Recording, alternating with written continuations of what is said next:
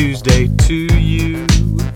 This is Dow Welsh welcoming you to Make Your Own Headlines, sponsored by Pizza Planet and the letter I.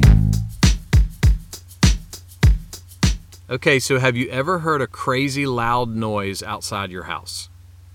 My in laws, who are like the best in laws in the world, live about 5,000 feet from the gates of Camp Robinson in North Little Rock, Arkansas. Yesterday, the Arkansas National Guard announced that it will be conducting some military training exercises this week over at the camp. This announcement is kind of a community service effort to inform the residents, as the philosophical firm POD would say, here comes the boom. The Guard performs these kinds of training exercises several times a year, and booms and vibrations have been felt as far as 40 miles away. And I'm guessing those are not good, good, good good vibrations. With those kinds of booms and those kinds of vibrations, at the very least, local residents are going to be a little annoyed. Somebody's hearing aids are going to act up. Somebody working the night shift might get roused from their day sleep. Somebody's cat is going to freak out. Somebody's dog is going to whine. Somebody's platter of Hot Pockets might shake and rattle right off the table. And somebody will grumble and mumble and mutter about how terrible it is that they make all of that noise. But why are they making all that noise? As a previous noise alert announcement from the Guard noted, to make positive contributions to the safety and security of our state and nation. Let me translate that. Sometimes we should be super thankful for loud booms and nerve wracking vibrations.